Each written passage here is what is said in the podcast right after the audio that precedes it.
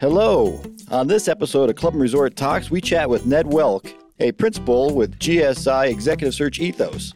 Ned walks us through three very important things search committees look at when interviewing candidates for club positions. Grab a pen and a piece of paper and take notes. Enjoy.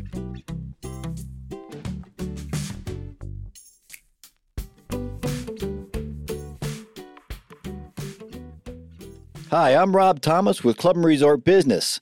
On today's Club and Resort Talks podcast, we have Ned Welc, a principal at GSI Executive Search, a client focused recruitment team specializing in placements for the private club and hospitality industries. Ned has been a general manager at private clubs in Ohio and Florida for years. I first met him years ago when my wife and I belonged to Mayfield Sandridge Club here in Northeast Ohio. Ned, welcome to the podcast. Please tell our listeners a little bit more about yourself. Thank you, Rob. It's a, a, pleasure to be here and visit with you today. Yes, I've spent 40 years in the private club industry, 38 of them as a general manager of private clubs. And in the last two to three years, I've become a search agent with GSI Ethos is the name of our company now, GSI Ethos Executive Search. So I've, I've spent a lot of time visiting clubs, in clubs, meeting with search committees, with boards, and with general managers to uh, uh, help them both in consulting and with search placement. So I grew up in Ohio, and I'm calling you now from Ohio. So that's me. Beautiful. Hey, uh, real quick, and this is a side note, and we didn't talk about this, but I, I, I noticed something in your bio that said you worked for the Cleveland Indians for a bit. I did. I spent nine seasons with them as the field announcer, which means I was the in-house announcer for the games, all the home games. I did a little bit of work with them on the road, but most of it was in Cleveland Stadium, um, the old stadium that's since gone. And I did every home game for them for uh, so many years. It was wonderful. The claim to fame that I had was that at that time there were only two major league announcers that actually announced the games while seated on the playing field. I had a booth that was near home plate between the visiting dugout and home plate that I could watch those games. I had the best seat in the house. So overall, I probably saw 700 games from on the field. It's a really exciting time because I'm a big baseball fan.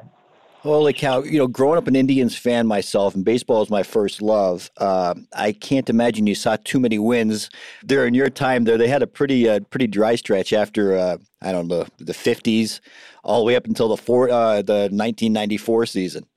Right. I I can't remember too many uh, victories, but there were some, and there were some highlights. So we I did the All Star game when it was in Cleveland um, back in the day. And, uh, Dennis Eckersley's no hitter and Len Barker's perfect game. I was on the field for that one. Holy cow! So I had some highlights in there. Rick Manning caught the final out. Yes, he did against the Toronto Blue Jays, and Ernie Whitt hit it. Fantastic. Hey, hey, Ned, I glossed over uh, real quick, but uh, can you tell us a little bit more about what GSI Executive Search Ethos does? Yeah, we're we're in both private club consulting and executive search. We're also uh, part of the Addison Law Firm, which works with uh, resorts and, and different hospitality properties in terms of legal issues and bylaws and purchases and things like that. But my end of it the executive search side and consulting side, we do primarily searches at clubs all across the country. For general managers, we do executive chefs, we do assistant managers, controllers, golf professionals, and superintendents, different top level management jobs at clubs, uh, whatever their needs may be. So that's that's what we do, and that's who we are. Hey, I was looking on your website and uh, I happened to notice that you penned an article about controlling what search committees say about you after the interview. You had mentioned being able to gain a sense of how the interview went based on the spoken or unspoken cues from the committee members during the meeting, but it's after the meeting that true feelings are expressed and the uh, committee dialogue really gets going. Three things the search committee discusses after a candidate says goodbye. Let's hit them one by one if we can. Uh, first, you mentioned your presence. Well, Rob, I, I think I'd like to start that by saying that, you know, your resume, your cover letter, your work history, all of those things they're aware of when you walk into the room. They've, they've done their homework on that. Uh, but that's really not so much what they're interested in when you walk into the room. they really are trying to find out who you are, not just what you are. The resume tells them what you are if you're a club management manager, for instance. Um, but who you are is what they're most interested in because they want to see if you're going to be a good fit for their club. Not just can you do the job. I talked to many candidates who are certainly qualified for the job and they can't understand or question why they weren't selected. Well, oftentimes it's because the committee or the board or the hiring party just doesn't see them as a fit for whatever reason. So when you mention the presence, what we're talking about there is basically are you relaxed, are you comfortable, are you friendly but not overly friendly? Do you fog out? By fog out, I mean every once in a while people will be asked a question, candidates rather will be asked a question, and they pause for a minute to think about it, and all of a sudden it turns into a little bit longer of a pause than it should be while they're trying to formulate the perfect answer, and it never works. So being natural and how you carry yourself, they, they're picturing you amongst their friends, amongst their peers in the club. They're picturing you, you know, at a, at a, a special event and how your presence will be noticed or not noticed, as the case may be. So that's that's what we're talking about with presence. Yeah, obviously they know the uh, they know the membership very well and what's going to fly. That's correct, and they're looking at a lot of different things. Sure, it's it's body posture and it's dress and it's mannerism and it's grooming and all those things that go into interviewing. But really, what they're trying to see is can you make eye contact? Are you thoughtful in your responses? Are you contrite? Uh, you know, a lot of times I've seen people interview and they're asked a question and they answer the question with a story. Uh, and they think they're answering the question when really, in fact, they're telling a story. Uh, and search committees are, they want to hear the answer to the question that you were asked as a candidate. So I, I caution candidates ahead of time to concentrate on the question, answer that. And if you want to add a short anecdotal story afterwards, that, that's okay as long as it's short and brief answer the question. So that's part of presence. Beautiful. Uh, answer the question. Sounds like something from uh, A Few Good Men. I demand the truth. Is that what the deal was? No, something like he wanted. we wanted him on the wall, but we didn't want him to answer any. Yeah, I remember that, but uh, it, it's not quite. We don't get into that kind of interrogation like a courtroom would be. But you know, the committee comes with a, a list of questions for the candidates, questions that we provide them, as a means to, to understand the club industry. Because the other key point that managers certainly know is that these are all well intended, successful volunteers that have offered their time and expertise to help the club find the right individual. And again, we're back to fit.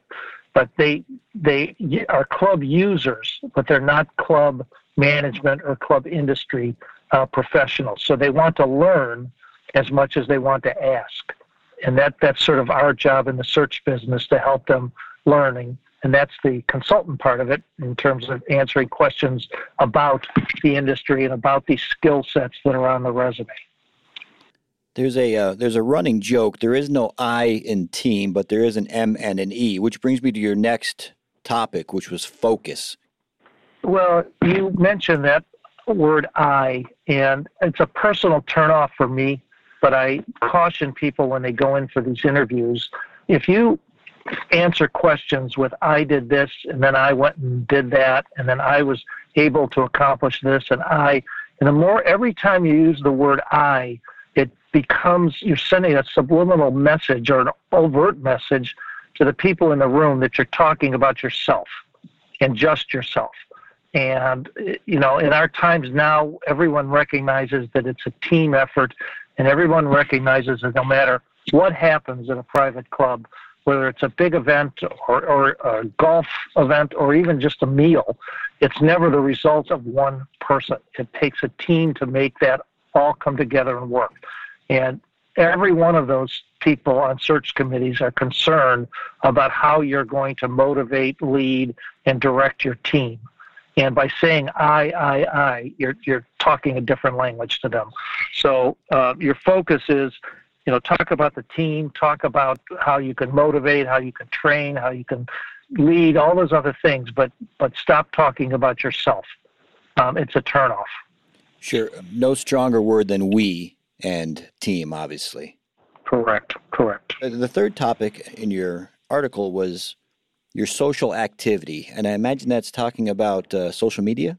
Yeah, it's just um, you're right. It is, and it's different too. It's uh, a lot of different things, um, but social activity. It's been not surprising to me in our digital age, but by the time the candidate walks in the room, everyone involved in the process has already looked at their LinkedIn information, looked at their Facebook, Instagram, whatever else they're using, uh, whether it's social media or just professional media like LinkedIn. Um, they, they're looking for a couple things. They're looking for one, does it match up with what they supplied in a resume and everything else? So they're looking for accuracy. Um, that's one thing. And then the second thing they're looking for, they just want to see how you conduct yourself. I mean, oftentimes I talk to my students in my club management class at Kent State University. I talk to them about this all the time.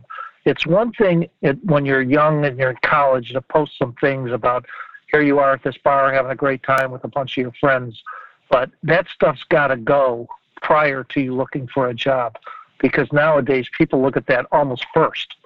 Um, and I've been in a room with a person interviewing when others, one of the search committee people has a computer open and I was sitting next to him and he kind of tilted it toward me so I could see something that was posted on a uh, Facebook page for this candidate. And it wasn't horrible, it just was not professional. And it was a turnoff to those guys, and, and he did not get that job. Um, so that's the thing about social media is that you got to you can't fix it after it's already been exposed. You got to fix it before that.